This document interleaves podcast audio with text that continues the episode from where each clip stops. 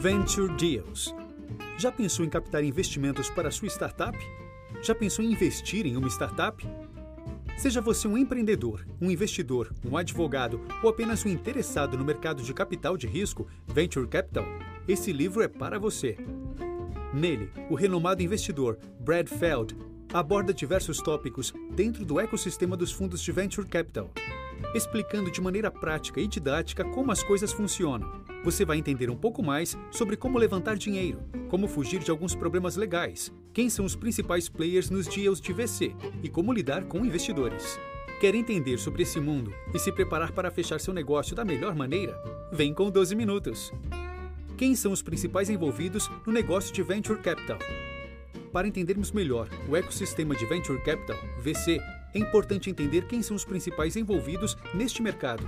Muita gente acredita que em Venture Capital, o empreendedor e o investidor VC são os únicos dois players importantes. Porém, isso não é verdade, já que existem alguns outros players que exercem papéis importantes nos negócios de VC e que vamos listá-los a seguir. O investidor anjo. O investidor anjo atua normalmente no estágio de seed. Ele pode ser um investidor profissional, um empreendedor bem-sucedido, um amigo ou um membro da família. Se você vai captar de um investidor anjo, você precisa descobrir se o VC está confortável em investir com anjos, pois cada VC tem um ponto de vista diferente sobre o assunto. Já os super anjos são anjos que ganham muito dinheiro com pequenos investimentos. Essas pessoas geralmente saíram de startups. Quando um super anjo levanta fundos por conta própria, ele é chamado de micro VC e tem as mesmas responsabilidades fiduciárias de um fundo de VC. Os anjos nunca devem estar em uma posição de determinar a direção da empresa. Por isso, é preciso que você defina regras claras para uma parceria saudável e dê aos anjos pouco controle sobre a empresa. Isso vai evitar que você precise coletar muitas assinaturas na próxima rodada de investimentos ou durante uma venda. O sindicato o sindicato é um grupo de investidores que fazem investimentos juntos. Ele inclui qualquer um dos investidores que compra uma participação numa rodada de financiamento. Cada rodada feita por um sindicato possui um investidor líder que é tipicamente um dos VCs, podendo também existir dois ou três co-líderes em um sindicato. O líder é responsável por negociar os termos para todo o sindicato com o fundador da startup, e é responsabilidade do fundador comunicar-se com cada um dos investidores durante o processo. Não espere que o líder faça isso. Finalmente, o fundador precisa fazer com que os investidores concordem com o fato do líder falar por eles como um representante. Advogados. O valor de um advogado experiente em finanças de VC é inestimável. O fundador precisa ter um advogado para se prevenir contra a assimetria de informações da natureza do VC. Afinal, VCs lidam com finanças o tempo todo, e mesmo os fundadores mais experientes não sabem tanto sobre finanças e investimentos. Ter um advogado também evita que o fundador tenha que se preocupar com pormenores de um investimento de VC. Bons advogados evitam que o fundador se distraia com termos de negociação insignificantes e advogados inexperientes. E advogados inexperientes vão se focar nos problemas errados e atrasar o deal. Além disso, ter um bom advogado afeta a reputação do fundador. Por isso, é preciso escolher com cuidado. E, finalmente, um bom empreendedor deve garantir que o advogado seja pago com os rendimentos do negócio e não por hora, evitando custos caso o negócio não se concretize. Mentores. É recomendado que todo empreendedor tenha um grupo de mentores, de preferência que conheçam VCs, que possam ter interesse na empresa. Por outro lado, é importante que você fique longe dos conselheiros, que oferecem ajuda para levantar dinheiro e depois pegam uma parte do acordo como compensação. A maioria dos grandes mentores faz isso porque gosta e não por ganhos de curto prazo. Ter honorários não é uma exigência para mentores, embora dar ações a eles possa ajudar a garantir um maior comprometimento. Se você for dar ações, mantenha seu controle sobre as ações que são dadas e faça isso com base no desempenho do mentor. Deixe claro o que você espera em troca pela remuneração em ações. Conceitos econômicos e de controle importantes. Em geral, os VCs se importam com duas coisas: economia e controle. Economia aqui representa o retorno financeiro que os investidores vão receber em um evento de liquidez, ou seja, na venda da empresa, ou de uma abertura de capital em bolsa, o chamado IPO. Já o controle refere-se aos mecanismos que garantem que os investidores tenham poder na gestão do negócio. Quando uma startup é criada, os fundadores recebem ações ordinárias da empresa. No entanto, quando VCs investem em negócios, eles compram participação, e normalmente recebem as chamadas ações preferenciais. As ações preferenciais costumam ter direitos diferentes das ações ordinárias, muitas vezes dando mais controle ao investidor do que se ele tivesse uma ação ordinária. Como levantar dinheiro para sua startup? Para se preparar para captar um round de investimentos, é preciso seguir alguns passos. Seu objetivo nesse momento é conseguir muitos term sheets, que são os documentos que explicam a oferta de investimentos para a empresa. É importante saber que não há um padrão a se seguir aqui, cada VC é diferente. O que impressiona um pode não impressionar o outro. Em primeiro lugar, determine quanto dinheiro você quer levantar. Defina um período de tempo no qual você deseja investir estes recursos no negócio e saiba com clareza até onde esse capital levará a empresa. Não exceda a sua necessidade de capital. Em alguns casos, um VC estará interessado, mas não vai querer investir todo o valor que você precisa. E se você não for capaz de provar que é capaz de conseguir o restante do valor, eles provavelmente não vão prosseguir com o investimento. Por isso é muito importante que você converse com múltiplos investidores. Ao falar com o VC o quanto está captando, dê um número específico e não intervalos de valores. Nunca diga algo como: estamos captando de 5 a 7 milhões. Isso te faz parecer imaturo na frente do VC. Determine o quanto que você precisa e seja direto. É claro que você sempre poderá acabar conseguindo captar mais. Outro ponto importante é que a quantia buscada vai determinar com quem você deve conversar neste processo. Por exemplo, se você precisa de uma quantia menor, digamos de 500 mil reais, para uma rodada SEED, você vai conversar com investidores anjos, VCs do estágio SEED, micro VCs, investidores de estágios iniciais.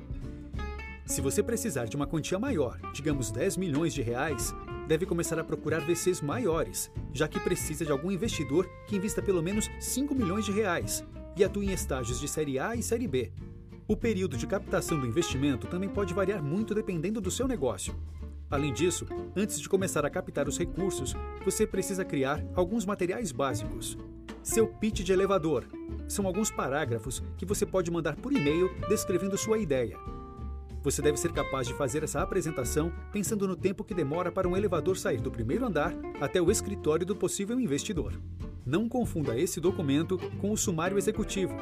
Aqui estamos falando de um a três parágrafos que descrevem o produto, o time e o negócio de maneira bem direta. Seu pitch também deve ter um parágrafo de conclusão, que especifique claramente o que você busca e quais os próximos passos da empresa. Sumário executivo é um documento de uma a três páginas com ideia, time, produto e negócio. Trabalhe duro nesse sumário pois ela é sua primeira impressão. Você pode acrescentar conteúdos como dados financeiros de alto nível e a resposta para perguntas como qual problema você quer resolver, por que ele é importante, por que seu produto é melhor do que os que já estão no mercado, por que você tem o time certo para alcançar esta visão, a apresentação de PowerPoint. A qualidade da apresentação é importante, mas não exagere. Ela deve ser uma apresentação de 10 a 20 slides, com uma visão geral do negócio.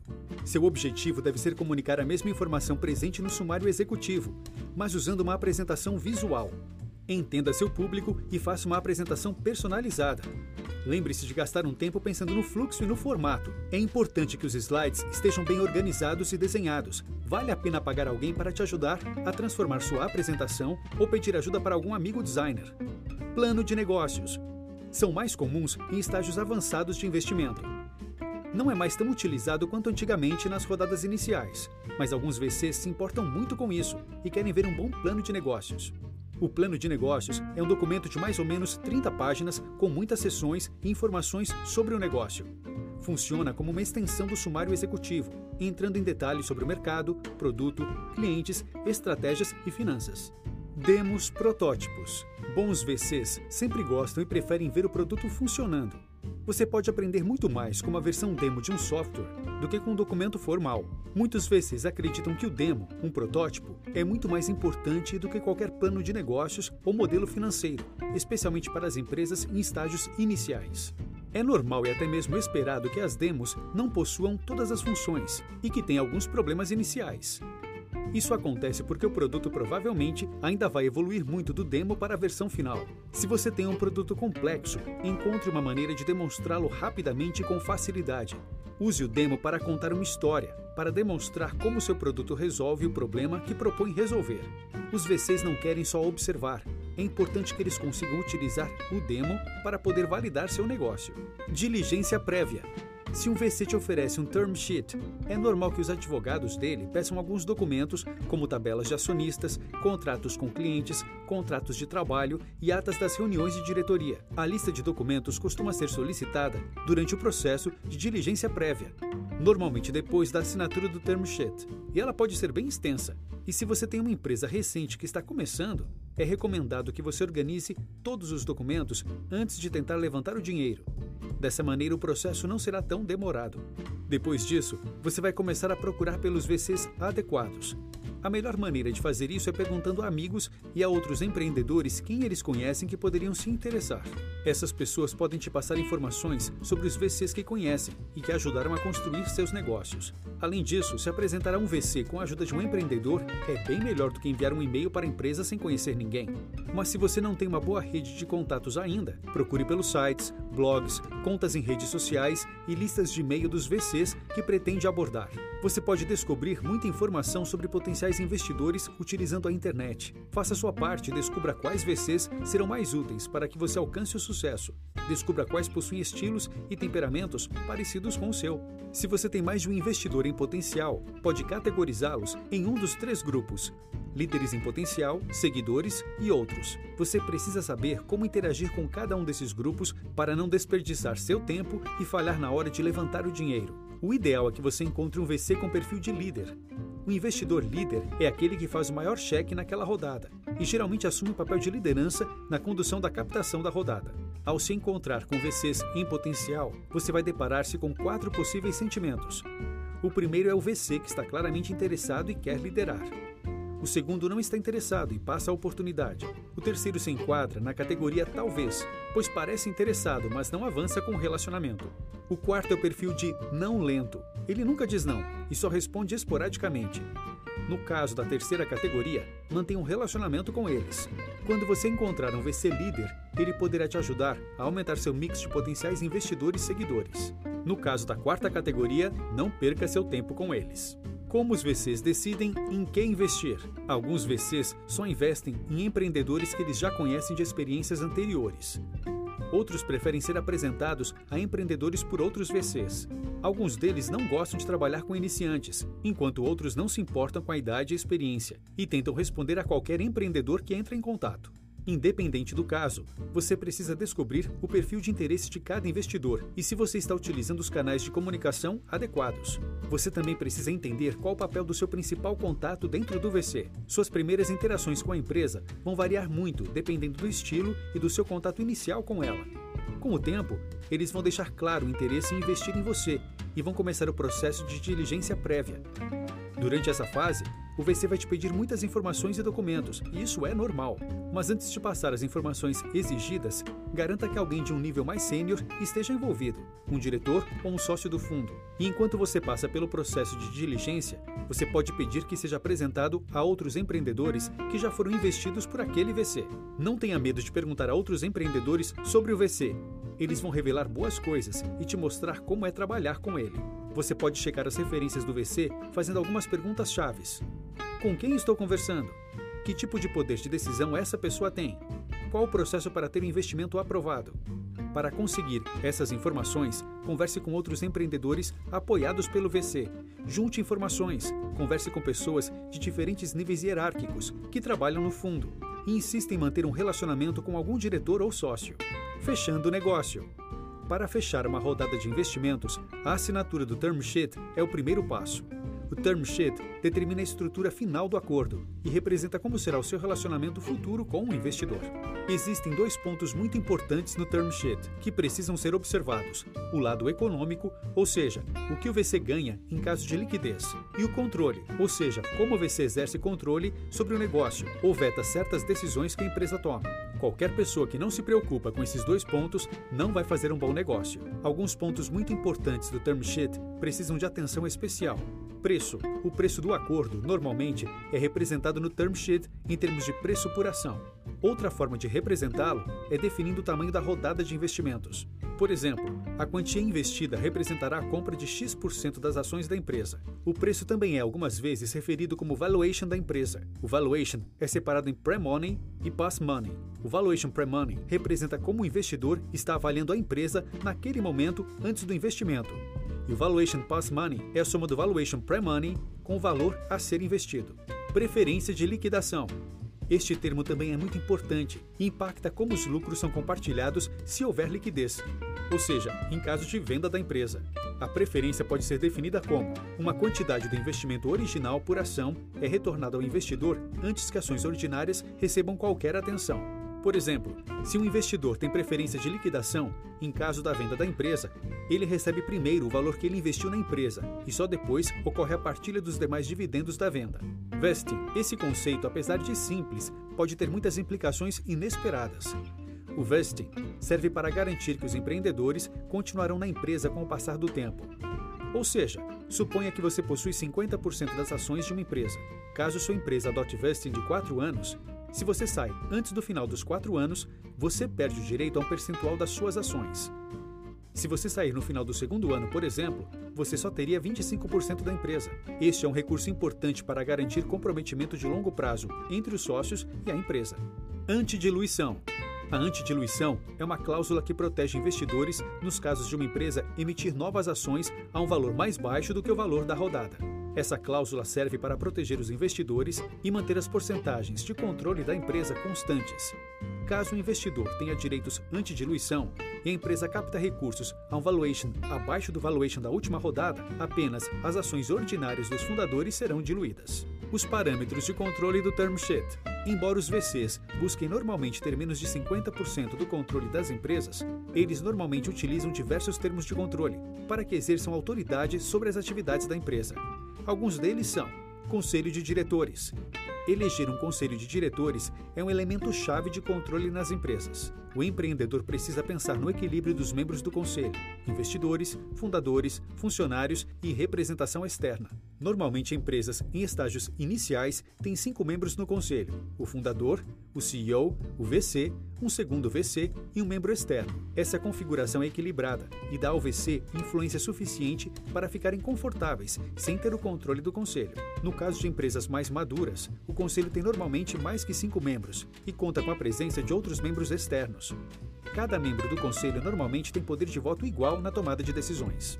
Provisões de proteção são direitos de veto que os investidores têm para bloquear certas ações tomadas pela empresa. Acordos drag along. Esse acordo dá a alguns investidores a habilidade de forçar todos os outros investidores e fundadores a vender a empresa, caso surja uma oferta. Conversão. Os acionistas preferenciais têm o direito de converter sua participação em ações ordinárias. Isso permite que esses acionistas sejam pagos em ações ao invés de precisarem aguardar um evento de liquidez. Como funciona o negócio de VC? Os VCs se organizam em empresas que captam recursos para investir em startups, montando um fundo. Existem três entidades básicas que compõem o fundo. A primeira é a empresa gestora do fundo, e ela emprega todos os funcionários com os quais você interage, como sócios, associados e o pessoal administrativo daquele fundo. Essa empresa é, em essência, a marca da firma.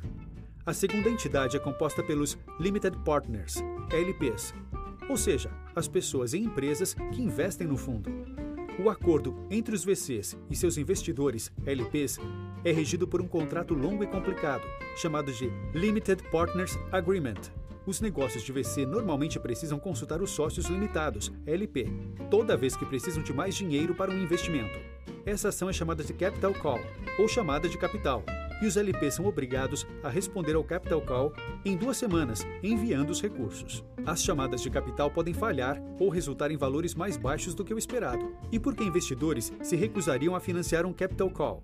Existem muitos motivos, um deles por acreditarem que o VC não está tomando boas decisões. Os VCs possuem uma hierarquia bem definida composta por Diretor-geral, sócio-geral, GP, tomam as decisões finais e fazem parte dos conselhos das empresas em que investem. Diretores têm responsabilidade com as negociações, precisam de um diretor-geral envolvido para tomar a decisão final. Esses diretores são sócios juniores. Associados trabalham para os sócios, procuram por novos negócios, são responsáveis pelas diligências prévias nos negócios existentes, escrevem memorandos internos sobre possíveis investimentos. Analistas, o primeiro degrau da hierarquia, fazem os cálculos e escrevem memorandos. Outros, parceiros, empreendedores experientes que trabalham por meio período nas empresas de VC. Empreendedores em residência, empreendedores experientes que ficam nas empresas VC enquanto procuram pelo próximo negócio. Como os venture capitalists ganham dinheiro? Os salários dos VCs são pagos através das taxas administrativas. Essas taxas são cobradas como uma porcentagem da quantidade total de dinheiro no fundo. Normalmente estão entre 1,5% a 2,5% do valor gerido pelo fundo por ano. Na maioria dos fundos, a taxa de gestão média, em um período de 10 anos, é de 15% do fundo. É claro que os investidores do fundo esperam que os VCs gerem ganhos de capital com seus investimentos para assim custearem essas taxas. No negócio de VC, os sócios normalmente veem seus salários aumentarem a cada fundo adicional que eles levantam. E como as taxas são garantidas por 10 anos em cada fundo, pode levar uma década para que um fundo seja liquidado, fundos adicionais e rodadas adicionais podem ser arrecadadas enquanto o desempenho dos primeiros fundos ainda não está muito claro. Embora as taxas administrativas sejam consideráveis, em casos de sucesso, a maior parte do dinheiro que os VCs ganham vem do desempenho do fundo, também chamado de carry. O carry é o lucro que o VC recebe depois que devolve o dinheiro para os investidores, os LPs. A maioria dos VCs recebe 20% dos lucros depois de devolver o capital investido, embora alguns fundos bem-sucedidos possam chegar a um carry de 30%. Normalmente, os fundos não alocam a distribuição dos recursos da carry entre os sócios de maneira igualitária. Na indústria de VC, o tempo de casa é importante. Um sócio mais novo, por exemplo, pode não receber carry. Os LPs normalmente querem que os VCs invistam uma parte do dinheiro deles no fundo também. Isso significa que 99% do dinheiro vem dos LPs e 1% dos executivos do fundo. Entenda como o tempo influencia nas atividades dos fundos. Os acordos dos fundos de VC possuem dois conceitos para investirem com o tempo: o conceito do período de compromisso e o conceito do período de desinvestimento. O período do compromisso, que é normalmente de 5 anos, é o período do tempo que um VC tem para identificar e investir em novas empresas no fundo.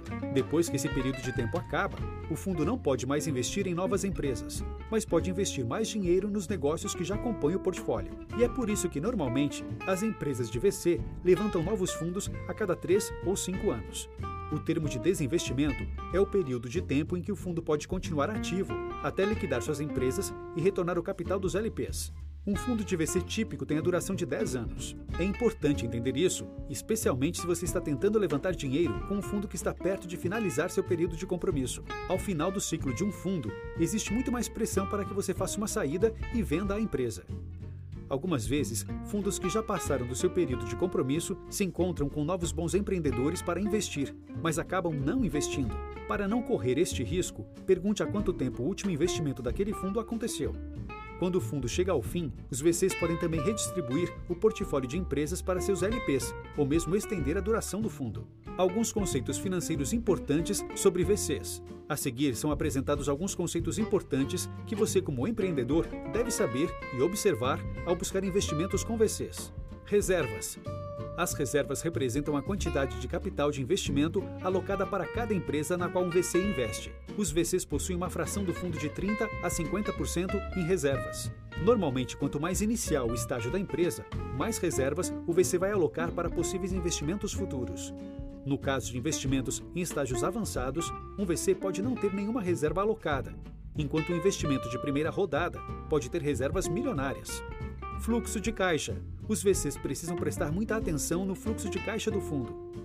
Como o VC mantém seu fluxo de caixa? Eles reciclam o carry dos fundos anteriores e também fazem chamadas de capital para seus LPs. A cláusula de pessoa-chave. A maioria das empresas de VC possui uma cláusula-chave para definir o que acontece se algum sócio específico se afasta do negócio. Em alguns casos, por exemplo, quando a cláusula-chave é utilizada, os LPs têm o direito de suspender a capacidade do fundo de fazer novos investimentos ou até mesmo fechar o fundo. Deveres fiduciários. Os VCs possuem deveres fiduciários, ou seja, compromissos com os demais acionistas das empresas investidas.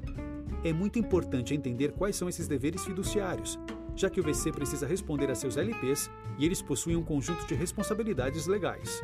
Alguns VCs são transparentes quanto a essas questões, mas alguns podem ser confusos e manter segredos. Entenda quais são os incentivos financeiros dos seus investidores para entender seus deveres e termos. Tenha uma conversa aberta e franca com eles. Isso pode evitar qualquer surpresa ou trauma no futuro. Negociando com um VC. Três coisas são muito importantes ao negociar uma rodada de investimentos: alcançar um resultado bom e justo, não acabar com seus relacionamentos pessoais para isso e entender muito bem o acordo que você está fazendo. Ambas as partes precisam se sentir satisfeitas com o acordo e devem acreditar que os resultados foram justos. Converse com o investidor sobre quais as suas principais preocupações e quais as principais preocupações deles, pois todos estes detalhes devem ser resolvidos e discutidos antecipadamente. O maior erro cometido durante qualquer negociação é a falta de preparo. Problemas enfrentados em cada estágio de desenvolvimento. Cada estágio de financiamento possui diferentes tipos de problemas. É preciso conhecê-los para evitá-los. Estágio Seed. Acordos nessa fase têm maior potencial para falhas. Quanto mais cedo se dá o investimento, maiores as chances de a empresa quebrar, não é mesmo? É irônico, mas se você consegue fazer um ótimo negócio nessa fase, você pode ter problemas no futuro. Se você não conseguir justificar esse ótimo investimento com seu desempenho, você pode ter problemas nas próximas rodadas e não conseguir uma boa valorização da sua empresa. Neste estágio, geralmente se negociam ações ordinárias. Estágio Early Stage. Neste estágio, tome cuidado com as preferências pela liquidez, pois as preferências definidas provavelmente serão os precedentes das próximas rodadas. Evite dar muito controle cedo demais e fique atento à formação do conselho da sua empresa.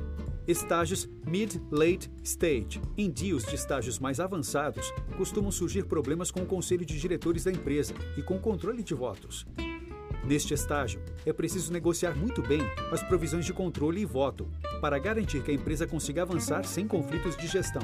Um outro tipo de term sheet, a carta de intenção, ou Letter of Intent, LOI, também é muito importante para o empreendedor. O primeiro passo formal de que um fundo está interessado em seu negócio é a criação de uma carta de intenção. Na primeira página do LOI está definido o preço provável de compra das ações. Este valor normalmente não é o preço real, e sim o melhor cenário para o preço. Além disso, o valor de garantia em reservas, scroll, também é exibido no LOI. Esse scroll corresponde normalmente de 10 a 20% do preço de compra. Ele é utilizado para solucionar qualquer problema que surja depois do investimento e que não tenha sido revelado no acordo de compra. Enquanto o valuation da empresa, ou o valor no qual o fundo está valendo a mesma naquele momento, é o principal problema na mente de qualquer empreendedor, o segundo ponto mais importante são os termos do acordo. Os termos têm grande impacto na empresa. Afinal, um alto valuation com termos que dão muito controle aos VCs nem sempre é uma boa ideia. Antes de captar, é preciso se perguntar o que mais importa para você um alto valuation ou manter o maior controle possível sobre sua empresa. Dê ações aos seus funcionários.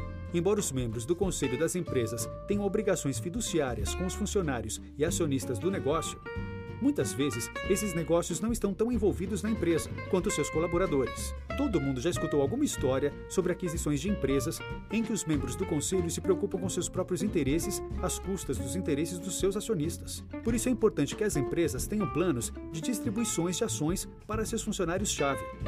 Quanto mais funcionários acionistas da empresa, menor o risco fiduciário da empresa. É importante ter o chamado stock pool, ou ações em tesouraria, que são uma alocação de ações para serem distribuídas para os funcionários da empresa. Muitas startups oferecem a seus funcionários a opção de comprar ações da empresa, o que é uma ótima oportunidade para os colaboradores de ter maiores ganhos no futuro e também pode ser utilizado como uma ferramenta de retenção de profissionais-chave. Dicas jurídicas para os fundadores. Alguns problemas legais são comuns aos empreendedores e podem levar a grandes dores de cabeça e inúmeras implicações financeiras. Por isso é importante prestar atenção a esses problemas ao invés de assumir que seu advogado vai cuidar de tudo sozinho. Tenha um termo de rescisão nos contratos de trabalho dos colaboradores. Dessa maneira, você vai evitar muita dor de cabeça se precisar demitir alguém. Tenha um bom advogado trabalhista. Problemas sempre surgem nessa área. Você precisa se proteger. Levante dinheiro de investidores credenciados. Investidores não credenciados podem te forçar a comprar suas ações a qualquer momento. Direito de rescisão. Seja cuidadoso e até mesmo um pouco paranoico no começo. Problemas com propriedade intelectual podem atrasar seu negócio e sua capacidade de levantar investimentos. Guarde sua ideia com cuidado ou faça com que as pessoas envolvidas assinem acordos de confidencialidade para garantir que seus segredos não vazem no mercado. Notas finais. A indústria de venture capital começou em meados de 1950 nos Estados Unidos e segue crescendo. Os desafios ainda são muitos, e se você, como empreendedor, quer aproveitar desse mercado em ascensão, as dicas nesse livro são essenciais. Não esqueça de contratar um bom advogado, levantar dinheiro de investidores credenciados e conferir todos os termos dos documentos mais importantes. Tenha um bom pitch e boa sorte! Dica do 12 Minutos. Se você gostou desse título, achamos que você pode gostar também de conhecer o Deal Book. Este site agrega todos os investidores e investimentos do mercado brasileiro e pode ser uma mão na roda na hora de se preparar para levantar recursos.